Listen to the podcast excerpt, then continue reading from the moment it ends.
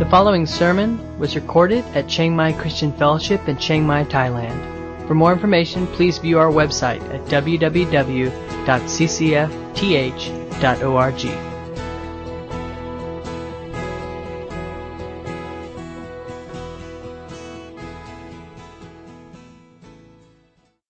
in it. And so we come to chapter 41, and it all starts to come together. And of course, we know that Pharaoh has a dream, and uh, the dream involves cows and grains of wheat, and fat and skinny, and full and famine and famished. And, and uh, of course, the skinny cows come and eat the fat cows, and the withered stalks of grain come and eat the whole stalks of grain. And it troubles Pharaoh. So Pharaoh wakes up and he's disturbed, and he knows that these dreams are an omen from God. And he, he wants to know what they mean. And so he calls all his best advisors. And Egypt was actually quite known. In fact, there are still a lot of uh, manuscripts left from this time and earlier, some very, very ancient, ancient manuscripts, teaching people the art of interpreting dreams. And for the Egyptians, they put great weight in dreams and especially dreams like this, that they were a message from the gods, and they had experts who were well versed and skilled who would, you know, you, you, could get your PhD in dreamology. And uh, they did. And he had, Pharaoh, of course, had the best. And they had all kinds of books and volumes, and you can actually look these up if you're into this and you want to try to interpret your dreams. You can look up, and the Egyptians will tell you, you know, if you dream of a cat, it means this. If you dream something about a dog, it means that. Um, interestingly, according to the Egyptians, if you dream about death, it means that you're going to have a long life. Who knew? I did. It doesn't. I don't get that, but that's what they thought, right? So he calls in his experts, these guys who know all this stuff. Well, you know, here's the problem with Pharaoh's dreams. Pharaoh's dream is quite conflicted. Okay, what do you do with a dream that has both fat and skinny cows, right? That has both fat, eh, you know, and plump grain and, and famished grain, you know. Kind of, the symbols were too contradictory. And so they didn't know what to do with that. Chances are they all gave great explanations, but none satisfied Pharaoh. And he's, he's seeing, now this, uh, this is not it. You guys are missing the boat, right? Well, uh, uh, at this point in the story, the cupbearer remembers what he had forgotten two years ago. And it dawns on him, oh my goodness. When I was in prison, I went there because I did, I offended Pharaoh, I sinned, and Pharaoh sent me there in the cupbearer, and we met this guy there. And notice how it describes Joseph. It says, um, Some years ago, you were angry with the baker and me. You imprisoned us. Uh, one night, the chief baker and I each had a dream, each had its own meaning. There was a young Hebrew man with us in prison who was the slave of a captain guard. Okay, several descriptors there. He was young. Okay, he was a Hebrew. He was a slave. Okay, now, if in Egypt, if you wanted to make a, a resume that would impress somebody like Pharaoh, don't put any of those three things on there. Okay, young Hebrew slave is like, huh? Right? But he goes on and he says, but he told us our dreams, and it, it happened exactly as he predicted. Well, Pharaoh is very troubled about his dreams. And so he wants answers, and he doesn't really care who it comes from. It is inconsequential to him that this is a young Hebrew slave. He says, if this guy can do this, I want to know what he has to say. So Joseph is rushed out of the dungeon. They tear off his old, dirty, filthy prison clothes, uh, his outer garment, actually. Doesn't have time to take a shower, doesn't take a bath. They just slap on a clean robe, shave his beard and his hair, and rush him before the presence of Pharaoh. Now get this. Imagine you're Joseph, you know. You got up in the morning, you went through your normal prayer time with God, looking forward to another day, you know, cleaning uh, human waste out of the corners of the cells. Uh, another day looking forward to the dunge and, and dank dampness of an underground pit, probably with no windows, likely with nothing but an opening in the, in the top where they would lower food down. Um, your life has been this way for years, right? All of a sudden, you find yourself standing before the most powerful man in the world, right? uh, with little warning, right? What would that do to you? Me personally, that would unravel me. Okay, that would be that would be kind of cool, but um, and the most powerful man in the world wants your opinion, right? Well, uh, he comes before Pharaoh, and and let me start reading here. Uh, Pharaoh sent for Joseph at once, and he was quickly brought. Shaved, changed his clothes, went and stood before Pharaoh. Then Pharaoh said to Joseph, I had a dream last night, and no one here can tell me what it means. But I have heard that when you hear a dream, you can interpret it. And Joseph replied, No, I cannot. But God will tell you what it means, and will give you an answer that will set you at ease. So Pharaoh told Joseph his dream. He said, In my dream, I was standing on the bank of the river, and I saw the fat, healthy cows come up out of the river, uh, grazing in the grass. But then I saw seven sick looking cows, scrawny and thin, come up. I have never seen such sorry looking animals in all the land of Egypt. These thin, scrawny cows ate the seven fat cows. But afterward, you wouldn't have known it, for they were still as thin and as scrawny as ever before. Then I woke up. I fell asleep again and had another dream. This time I saw seven heads of grain, full and beautiful, growing on a single stalk. But then seven more heads of grain appeared, but these were blighted, shriveled, and withered by the east wind. And the shriveled heads swallowed the seven healthy heads. I've told these dreams to the magicians, but no one can tell me what they mean. So Joseph responded, Both of Pharaoh's dreams mean the same thing. God, now get this, he says, God is telling Pharaoh in advance what he is about to do. The seven healthy cows and the seven healthy heads of grain represent seven years of prosperity. The seven thin, uh, scrawny cows that came up and the seven thin heads of grain withered by the east wind represent severe famine. This will happen just as I have described it, for God has revealed to Pharaoh in advance what he is about to do. Um, a couple things to note here. First off, uh, I love I love Joseph's first response. Okay, now Joseph, I think Joseph has been looking for this moment. If you remember back at the end of chapter forty, he asked the the uh, the baker and the cupbearer to remember him. Right, He's looking for this kind of opening. And now his time has come, and he stands before Pharaoh, and he has the opportunity to be released. He has the opportunity for freedom, right? And the first thing out of his mouth is, I can't do it. Okay? I can't do it. And it's interesting, the, the phrase in the language here, in, in Hebrew, it's actually one word.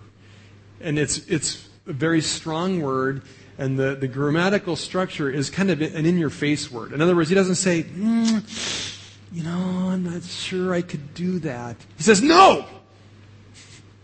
Very in your face. No, I can't do that. Right? Uh, not the most politically correct thing to say to Pharaoh. Right? He says, don't, don't, don't misunderstand what this is about. He says, I can't do this. All right? He's very confident about this. He's actually very confident about two things. He's very confident, first of all, that he does not have the capacity or ability to do this. But notice what he says. He says, But God will give you an answer. Literally, in the Hebrew, it says he will give you an answer of shalom. Okay, God will do this. Okay. Now, I love this. Um, and you could say that, that Joseph was smart enough to not, not overcommit himself, right? Like, like, what if it doesn't actually work out? What if he, you know, says this, but Pharaoh doesn't buy it? You know, he's trying to, to kind of hedge his bets here a little bit. He's trying to not put himself out too much. That's not what it's about. Because he doesn't say, well, I can't do this and, you know, God might help you out. We'll see. No. He's very confident. He says, I cannot do this. God will. God will give you an answer of peace. God will give you an answer that will satisfy your question. Right? So he has no confidence in himself, but it's incredible his, his confidence in what God will do. Tell you what, if, if you don't get anything from this message and you go away with this phrase, this would serve us well all week long. Anytime somebody asks something of you, you just say, No, I can't do it. But God will. Right? That, that would go right there. We could just quit there. Maybe There's a lot of verses left. Maybe you're thinking, that would be good. Let's end there. Uh, no, I can't do it. God will. No, I can't preach this morning. No, I can't tell you anything from God's Word this morning. No, I can't minister to you. But God will. God will speak to you today. Okay? No, I can't do the ministry God's called me to.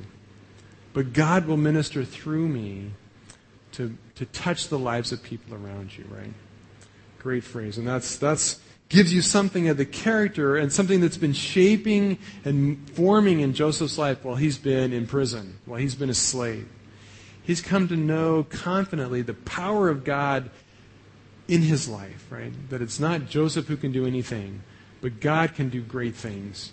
And he will do great things, right? Um, and then he goes on and he says, he says, look, Pharaoh, here's the deal. God has, after he's heard the dream, uh, and, and Joseph's instantly all over it. I mean, Joseph's like, well, this is plain and obvious as day, right? And he doesn't have to think about it, doesn't have to say, let me go pray about it. He knows the answer because God's given it to him.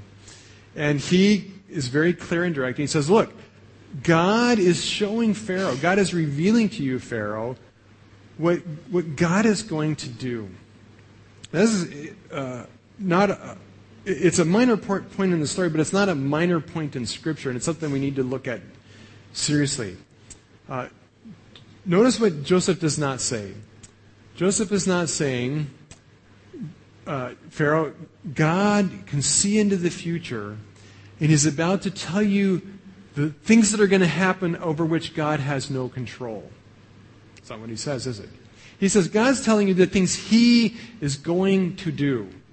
Okay, there's going to be a famine. There's going to be seven years of prosperity. There's going to be seven years of famine. And God knows what's going to happen because God's doing it. Right? So, very first thing up, Joseph makes a confident assertion what God is going to do for Pharaoh. And then he backs it up with this statement that, you know, God is sovereign. God is almighty and all powerful. And what he's predicting, he's not predicting because God's some kind of fortune teller who's got his magic ball and God's up in the heavens and he's got his magic ball, his crystal ball, and he's looking and he has foreseen, you know, the future.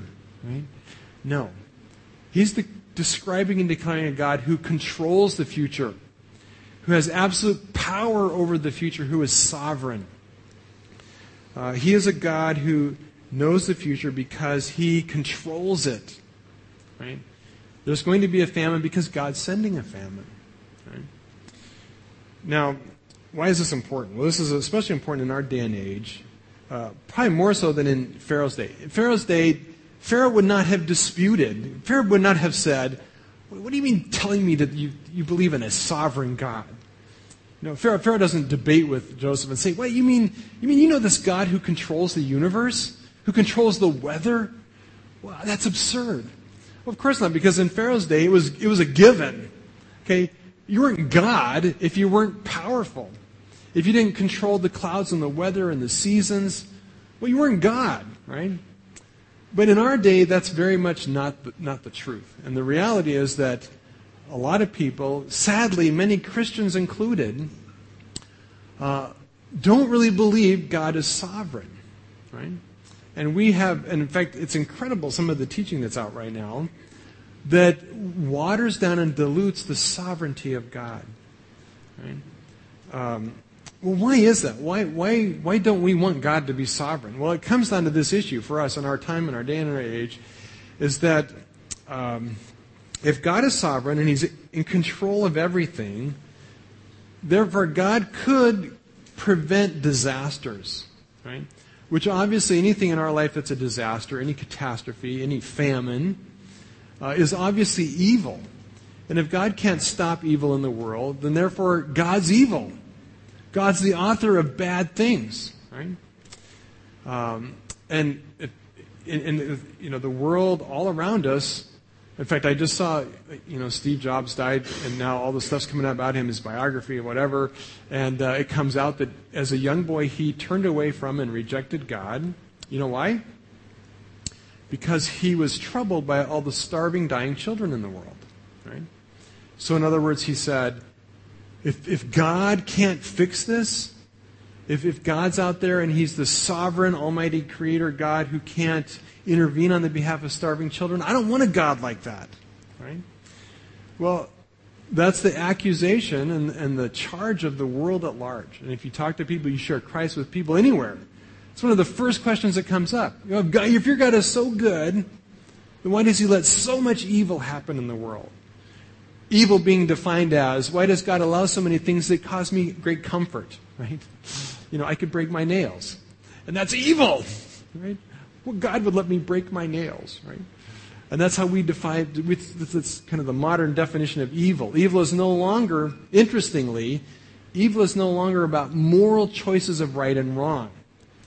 Evil's now been, because we don't believe in, you know, the, the, modern world has rejected notions of right and wrong.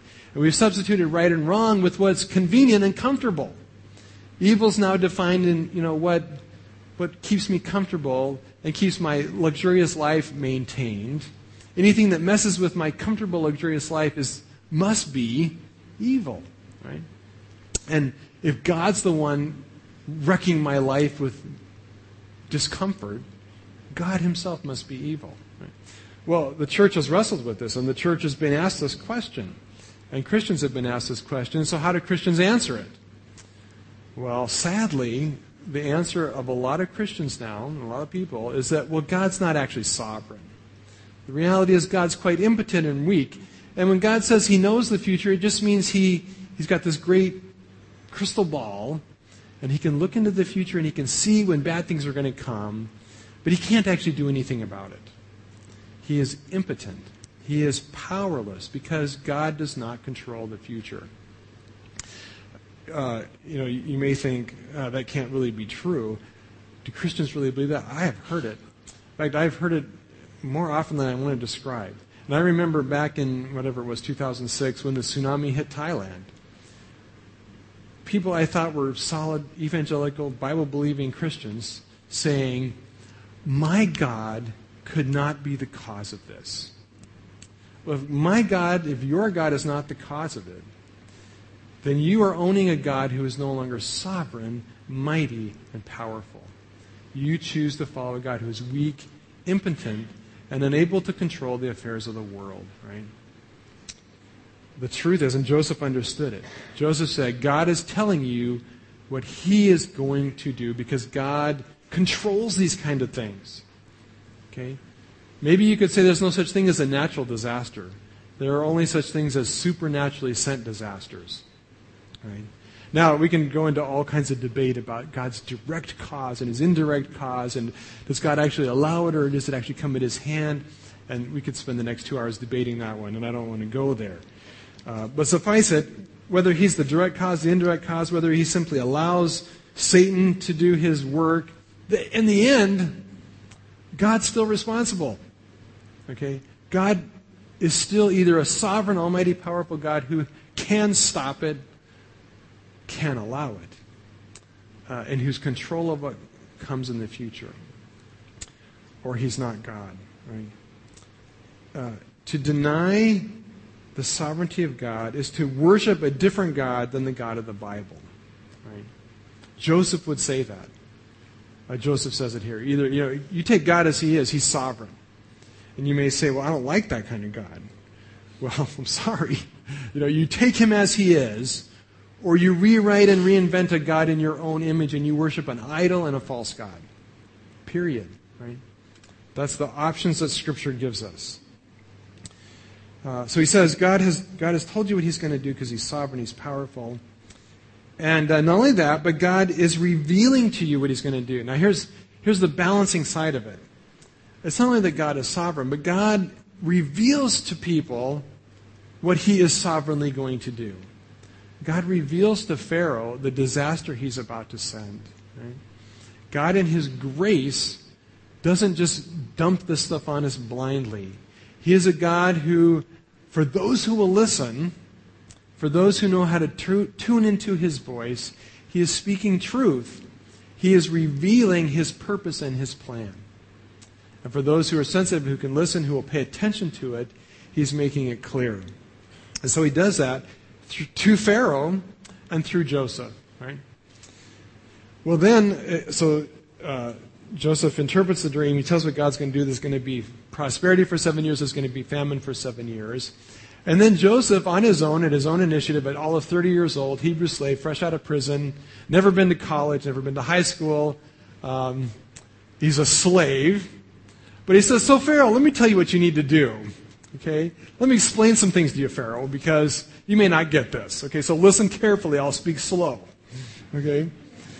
Therefore, Pharaoh should find intelligent and, uh, an intelligent and wise man and put in charge put him in charge of the entire land of Egypt. Then Pharaoh should appoint supervisors over the land and let them collect one fifth of all the crops during the seven good years. Have them gather all the food produced in the good years that are just ahead and bring it to Pharaoh's storehouses. Store it away and guard it so there will be food in the cities. That way there will be enough to eat when the seven years of famine come to the land of Egypt. Otherwise, this famine will destroy the land. so not only has God given Joseph great, brilliant insight into what he's going to do through Pharaoh's dream, but he also has given uh, Joseph a brilliant and ingenious plan to take care of it. Now, in our day and age, you know, we would look at this and we'll go, well, this would be obvious, you know. You know a famine's coming, of course you do this. But actually, in, in, in this time period, you know, many hundreds of years ago and the way their worldview worked, um, even somebody like Pharaoh did, would not have had the capacity to look forward into the future 14 years and think about preparing for the future like that. Okay? It's just not how they thought. This was radical and revolutionary. Okay? And it probably quite blew Pharaoh away. He's going, wow, that is brilliant. Save up seven years worth so when the seven years of drought come, you got you got a reserve, right? Now, we're all about reserves, probably too much about reserves, right? But for him and for this time period, this would have been revolutionary, right? Uh, and it was, it was very wise. Um, and, you know, basically what Joseph said is don't just stand there, do something. You know, God's told you what he's going to do, uh, and now you need to think about what you're going to do about it. Now, see, the problem with when we talk about the sovereignty of God and you know evil in the world, and the, the world wants to accuse God of being this horrible, evil God who sends disaster. The problem is we don't balance out God's sovereignty with human responsibility. God's sovereignty does not negate what we're supposed to do about it, right? Uh, and there's this kind of fatalistic thing that if God's sovereign, then we might as well just throw up our hands and just give up and like because God's going to do what he's going to do and there's nothing we can do about it. But see scripture never teaches that. In fact, this in this passage illustrates it well. God says, "This is what I'm doing. Now, what are you going to do about it?" And, and Joseph said, Look, God's revealed what he's going to do, but there is something we can do about it. We can respond to what we know about God's, God's revelation of the future and there's something we can do to prepare in advance for what God is about to do, right? So God's sovereignty is not a, a fatalism, right? It doesn't mean we just throw up our hands and say, well, I guess we're just all going to die. The famine's coming. You know, better eat well the first seven years because you're going to starve after that. No. God's, you know, God says, what are you going to do? I'm, this is what I'm going to do. I'm warning you. I'm revealing in my grace. I'm giving you knowledge of it. And I expect you to do something about it to take responsibility and initiative to respond to my revelation. Um, you know, quick application point of this. Um, do we know what God is doing? Well, I don't know that I know, you know, next year if it's going to be a drought or a flood. You know, I can't honestly say that two months ago I saw, you know, God spoke to me and said, there's going to be a flood in Thailand, you know, build your house up. You know. In fact, all my staff was telling me, you know, the water's going to come, it's going to flood our office. And I said, nah, it's not going to flood our office. it won't get that deep. Well, I was wrong. they were right. And I did something about it kind of late, actually. Uh, but do we know what God's doing in the world? Well, I don't know if we know about floods, but I do know this God is going to judge the world, right? God has made it clear, He has revealed that He is going to judge sin and that He is going to send those to reject Him to eternal punishment. Right? He's warned us. What are we going to do about it? Right? He is warning mankind. There is judgment to come. What is mankind going to do about it? Right? Are we going to keep walking down the path of evil? Are we going to repent and turn back to God and receive His grace and His mercy, His way of escape? God gave Pharaoh, through Joseph, a way of escape, right? He's giving the world a way of escape. Yeah, God is sovereign. Yeah, God sends some horrible stuff to the world that I don't understand sometimes. But the truth is, God is also, by His grace, revealing a way of escape. Right? And in fact, sometimes He sends these difficult things, He sends these judgments uh, to reveal people's need for them. You see, in, in Egypt, the Nile had become a god. Every year, in the interior of Africa, huge amounts of snow and rain would come and would swell the Nile River. And every year, without fail, the Nile River would flood and provide vast expanse of irrigated land. And, and a famine was extremely rare in Egypt. And on top of that, the pharaohs had built these elaborate irrigation and, and uh, dams and reservoirs, right? Uh, if you were to ask them, what's the source of life? They would have said, the River Nile, right? But God says, no, you don't get it, okay? And until I take away from you the river Nile and show you the true source of life, you're missing the point. You see, sometimes God has to send those judgments, send those hard times to help us reshape our worldview to know what the real source of life is. It's not the Nile River. There's a source to the Nile, and that source is God. Um, same thing's true in us. And God brings these hard times into the world because He wants people to turn to Him as the source of life. And we have the opportunity to bear both the hard news, but to give the, the invitation what are you going to do about it? God sending grace, and there's a way of escape. Um, one other thing about, about uh, kind of Joseph's story here. Um, at this, let me read on verse 37. It says Joseph's suggestions were well received by Pharaoh and his officials. So Pharaoh asked his officials, Can we find anyone else like this man, so obviously filled with the Spirit of God? Uh, Pharaoh said to Joseph, Since God has revealed the meaning of the dreams to you, clearly, no one else is, is get this, no one else is as intelligent or discerning or wise as you are. You will be in charge of my court, and all of my people will take orders from you only. Only I, sitting on my throne, will have rank higher than yours. Pharaoh proves here to be a very wise man, and in many ways, much wiser than many, many Christians. Right?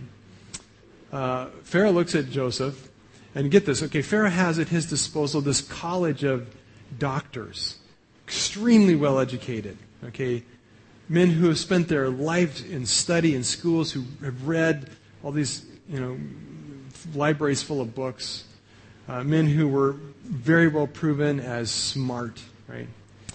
But as, as Pharaoh looks across the landscape of people and he considers Joseph's advice, you better find some wise person to put in charge who can run the country and navigate through this difficult time. And Joseph uh, and, and Pharaoh thinks this through. Who does he identify as the smartest possible man in the whole country? Joseph, right? He says, Who could be as smart as you? You've proven yourself as the smartest person in, in all of Egypt. Okay? Now here's a young, 30 year old, Hebrew, okay, which is kind of the, eh, you know, uh, the hill tribe. I mean, the, the minority group that's very much looked down on in Egypt, okay? And a slave who's never been to high school, okay? Uh, never read a book, or maybe a, a book here and there, right? You're the, he says, You're the smartest guy in all of Egypt. Now, why did he say that? What was the basis or criteria for calling Joseph so smart? Was it because he'd gone to school and graduated? Was it because he had written, you know, a great article, you know, because he what was it? Well, two things. He said, I think you're the smartest man in the whole world, first of all, because you are filled with the Spirit of God. You've been filled with the Spirit of God. Secondly, uh, it's clear that, uh, that you know God that you have some kind of connection with this God of the universe who's going to do all this stuff. And thirdly, he's, he talks to you. He's revealed to you his purpose, right? He says, Who could be smarter than that? Right? Who could be smarter than that? And so he appoints Joseph as ruler over everything. Um, and, and in this, I really think uh, Pharaoh proves himself much smarter than many of us, right? What do we call a smart person, right? What do we, if, if, if uh, you know, I, I told you I'm resigning, I'm leaving, which it's funny, in the last two months, I've had a number of people come up and say, Oh, I heard you're leaving. Don't know where that rumor came from. Not that I know of. Maybe God has plans. I, I'm not planning to leave. But suppose, suppose I left and you had to search for somebody. And you want, you know, somebody as wise and intelligent as me to lead the church. okay, it won't be hard to do. Um, what criteria would you look for? Well, honestly, and, and, and I, I honestly, wouldn't you start looking for things like, well, where did he go to school? Does he have, what kind of degrees does he have? How, does he, does he know Greek, right? right? Uh, you see, we've decided that smart people are people who have had book learning, right? We've decided the people who will lead us are people who have book learning. We've decided not only that, but that when we disciple somebody, when we train leaders, when we prepare leaders for the church, we're going to do it by what? By book learning. We're going to make them smart by book learning, right? And I'm a product of this. Okay, you're, you're, you should know that you, you got what you asked for. I am smart by book learning. I got all the degrees. I went to you know seven and a half years of Bible college and seminary. I took classes in Bible study methods, hermeneutics, homiletics, theology, Greek, Hebrew, right? I've got good book learning. But Pharaoh says, you know, I got the book learning guys, and they're clueless. They have no idea. They can't help me. Right? What's smart is the guy who's filled with the Spirit of God and who hears from Him, who knows how to listen to God's voice. You know, after seven and a half years of Bible college seminary, very good schools, very expensive education, you know how many classes I had teaching me to hear God's voice? Zero. Zero. Do you know how many classes I had teaching me what it meant to be filled with the Holy Spirit? Zero. It got a sentence in a theology class. You know, oh yeah, and when Jesus died on the cross, it, you got filled with the Spirit. And it got moved on from there. Uh, that was it. Um, Al Lawton at the baptism last week, Al Lawton was telling me uh, when he did his very first baptism, he said, I, he had the person there, they're getting ready to dunk him in the water. He says, I baptize you in the name of the Father, the Son, and the Lord Jesus Christ. Dunks him in. And then he realized, oh yeah, the Holy Spirit. and he told me, he said, being in our church, it really didn't matter because the Holy Spirit didn't exist anyway. right? A lot of truth in that. A lot of truth in that. Um,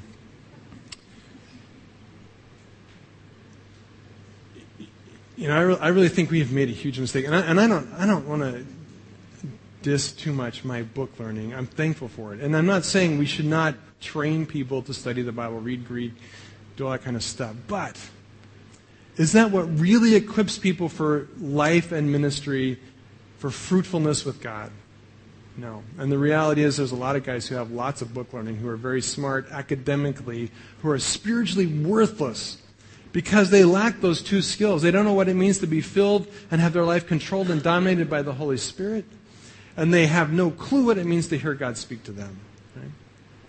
And I see it happening over and over where that's how we train leaders. We train people to be smart in the mechanics of studying the Bible, we've given them absolutely no clue what it means to be filled with the Holy Spirit, to live in God's presence, and to hear His voice. And our church planting project down in Isan, uh, we're, we're, training these church planters, which means these brand new converts who we're sending out to start home churches who don't have a clue about anything, right? And, and we started tra- training them with this truth. We started teaching them, you know, God, you can have a deep personal relationship with God. He wants to be with you, and He's given you His Holy Spirit to fill you with Himself. And He speaks to you, and if you'll listen, you read the Bible, God will speak to you through His Spirit, through the Word. And a brand new Christian lady She'd been a believer for about seven or eight months. And uh, she went off. So a brand new, no Christian background, comes out of a very Buddhist background, has a high school, maybe a high school education, lives in this poor rural village. And uh, a couple months later, I went back and she said, she said, I, I felt God telling me I needed to go fast and pray for seven days. Okay, well, already she just blew me out of the water. Fasting and praying for seven days. She said, I started reading through the book of Isaiah. And I read the book of Isaiah. And you know what God spoke to me? I, I, I, and my ears are peaked because I'm thinking, man, she's hearing God speak. She said, I'm reading and I felt like God telling me that I was using prayer as a way of manipulating Him instead of him speaking his will and purpose into my life. Right? And here's this very uneducated, rural Thai farming lady who's been a believer for all of seven months. I'm going, man, yeah, God spoke that to you because you know you, you don't get that anywhere else, right? So that's what we need to be teaching people to do, to hear God's voice and to operate through the power of the Holy Spirit at work in their life. Then uh, you know, when you get the chance, you can teach them how to parse verbs and do other stuff. Um, so Pharaoh got that. Um, well, the rest of the chapter describes um, this great rise to, to, glory for Joseph. And uh, he's appointed as essentially prime minister of the country. He, he, he really becomes the ruler of Egypt, right? Uh, Pharaoh, Pharaoh's got a great gig. You know, Pharaoh's kind of the face of power. Pharaoh's main job is to have his face stamped on money, right? Aside from that, Joseph has complete and total authority and power over the country. And Pharaoh makes sure that not only does he have the job, but along with it goes all the glory with it. He gives him his, his ring, which was the authority of Pharaoh, right? It was the signet ring, is what it was Pharaoh's signature so he gave Joseph complete and total authority over the whole empire of Egypt, the greatest empire in that day in the world. He gives him uh, new clothes and jewelry. In other words, he gives him the apparel of glory, right? So Joseph has authority, he has glory, so that when he goes out in public, nobody's going, well, that's kind of a young Hebrew slave. No, they're going, wow, check out the clothes on that dude, right? He's got the torc, the, the gold uh, jewelry of a leader and a king. Okay, and not only that, but he sends them out. He says, and everywhere you go, you're going to get my second best chariot, and people are going to go before you yelling out, bow down. Right? In other words, you are going to receive honor. Right? I love that. So here's a guy who one day is in prison, next day he's ruling the largest empire in the world, with authority, glory, and honor. And Joseph uh, handles his responsibility with great humility. He personally uh, inspects the entire country. He sets up the programs. He institutes these uh, food gathering places and local cities. He exercises great wisdom, and his plan works. He gathers so much grain that even as a, an administrator who's quite good at spreadsheets, uh, he can't keep track of it all, right? He, he gives up. And uh, when, when the famine comes, he is prepared. And the story ends this way. Um, it said, uh, the last of seven years of bumper crops ended. The seventh year, the famine began just as Joseph had predicted. The famine also struck all the surrounding countries, but throughout Egypt there was plenty of food. But eventually, the famine spread throughout the land of Egypt as well. And when the people cried out to Pharaoh for food, he told them, Go to Joseph. Go to Joseph and do what he says. And Joseph opened uh, the grain storehouses and distributed the grain, and people came from all around Egypt to buy grain uh, because the, the famine was so severe. Uh, Joseph rises to great glory. In the midst of it, he has two kids um, Manasseh and Ephraim. He's given a wife, uh, Asenath, the daughter of, of a priest. um, so, how do we summarize all this? Let me put all this together in kind of two levels. First level, real briefly, is the level of Joseph.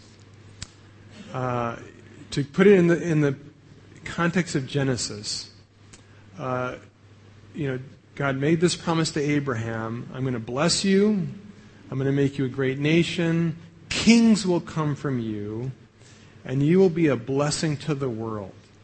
Okay, this is now Abraham's great grandson, four generations, and what's happened. You know, Abraham's great grandson is a king ruling the greatest empire of the world. Not bad. Not bad, right? Because God does this. Um, uh, God has obviously blessed him in incredible ways. Uh, but beyond that, uh, Joseph becomes the first deliverer of, of Abraham's family, right? Uh, Abraham intervened and, on a very small scale locally as he prayed for Lot and other things, saw deliverance on a small scale. But, but now you see a descendant of Abraham, just four generations, his great grandson, being the deliverer of the world. Uh, because of what God did through Joseph, the whole empire and, and many surrounding nations, right, live, uh, are delivered because of, because of Joseph. Um, he is clearly a blessing to the world. And it's a great picture. Um, and, and, of course, we know the next chapter, uh, he's not only deliverer of the world at large, but he's a deliverer of his own family. He becomes a deliverer of the 12 tribes of Israel, who would have starved, starved to death had it not been for Joseph. But beyond that, in, that, that's its context in Genesis, okay? But beyond that, in the context of the Bible, Joseph becomes a foreshadow, right? What's a foreshadow? Well, if you're walking with the sun to your back and the, and the sun is setting, you have a foreshadow. In other words, your shadow goes out ahead of you. So if you're trying to sneak up some, on somebody and you're walking, it's kind of hard to sneak up because your shadow goes ahead of you. It's a foreshadow. And if uh, somebody's hiding around the corner wanting to ambush you, they'll see your shadow coming, and they'll know that in a minute the real thing's coming, right? It's your foreshadow. Well, Joseph becomes a foreshadow, of course, of uh, God who is a deliverer. God is sovereign over all things, but also God wants to be the rescuer of the world. And Joseph becomes really the first significant foreshadow of Jesus, who would be the, the deliverer of the world. And there's a couple things that are significant about how Joseph is a foreshadow of Jesus. Um, and it really breaks down into two halves of his life. Um, you know, Joseph, in order to be a deliverer, had to be drug up as a captive and a slave, had to become a slave in a foreign country away from his father and his family. And you get a picture of the pain in this when you look at how Joseph named his sons. It says he named his son um, Manasseh, for, for he said, God has made me forget all the troubles and everyone in my father's family. Um, it was painful for Joseph to be ripped away from his father and his family. I mean, not his brothers so much, but his father. right? Uh, it was painful. And it still was a pain for him uh, that was made up somewhat by the birth of his son. There was a consolation for that. Uh, his next son comes along, Ephraim, he said, For God has made me fruitful, but know what he adds. He's made me fruitful in this land of my grief. Right? What a great picture of what, a foreshadow of what Jesus has done for us. You know, Jesus came to be our deliverer, but to do that, it required him leaving his Father and coming far away to a world where he would be what? A servant, a slave, ultimately a prisoner. I mean, and beyond a prisoner, a criminal who was executed to death.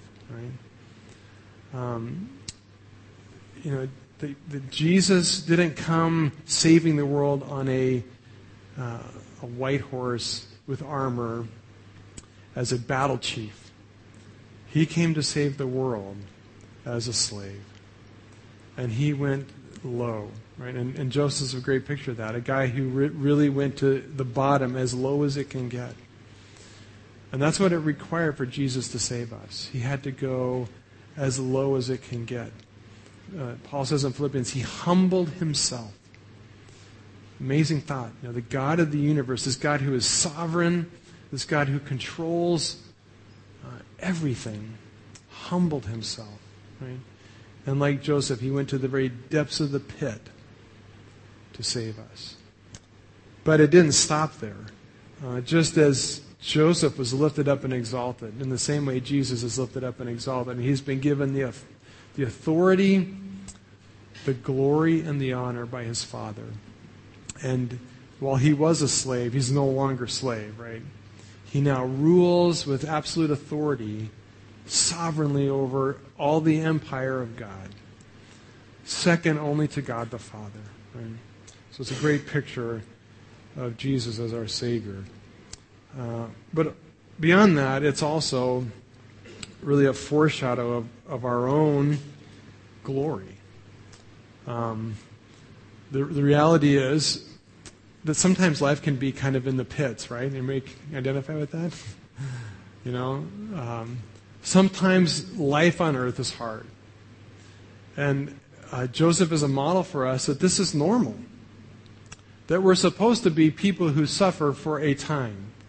That part of God's mission and purpose in our life is the life of a slave, is the life in bondservant to a world that's corrupt and evil uh, but it doesn't end there. And I just love the way this story ends. I mean, this is one of my favorite stories in the Bible because it's like a dream come true. You know, I mean, I've always just dreamed this. Kind of an insane, crazy dream that will never happen. But, you know, the President of the United States just died and they want you to be the President. okay, I'll do it. you know, Air Force One's flying on its way to pick you up right now, right? It's like, man, yeah. Uh, King of Thailand died and we want you to take his place. Okay, sure. yeah. Well, that's what God has done for us, right? Uh, we are joint heirs with Jesus. All the glory that he shares is ours. Right? We're not just saved out of the pit and set up as kind of an average, everyday, ordinary person. We are saved to glory. Right? Glory. Someday we will rule through all eternity as joint heirs with Jesus, right? We will be uh, given the authority, the glory, and the honor of, of God Almighty, and we will share with Him, right? So, you know, when you're in the pit, it seems like you've been forgotten. Uh, you have not, right? And God is, is not done yet, right? There is future glory. Let's pray.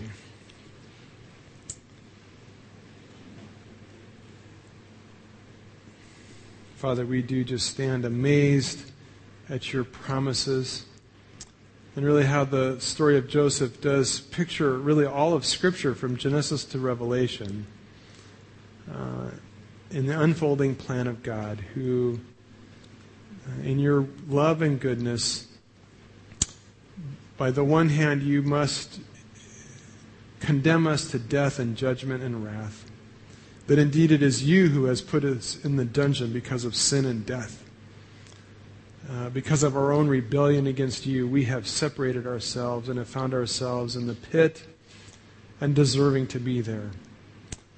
Uh, but you have sent your own Son, innocent, good, holy, in every way righteous, who has come to join us in that pit, who has walked with us to the very lowest place that humanity can stoop to. And there, in that depth of muck and mire and junk, has become sin for us. And that as you rose Jesus up from the dead and have appointed him to glory, and as Revelation portrays, glory with incredible power and victory and overcoming the world so too we are raised up with Christ to new life and to a future of hope and glory and power. Um, Lord, help us more and more every day to, uh, to see what you are doing um, and to believe it and to walk in it. We pray in Jesus' name. Amen.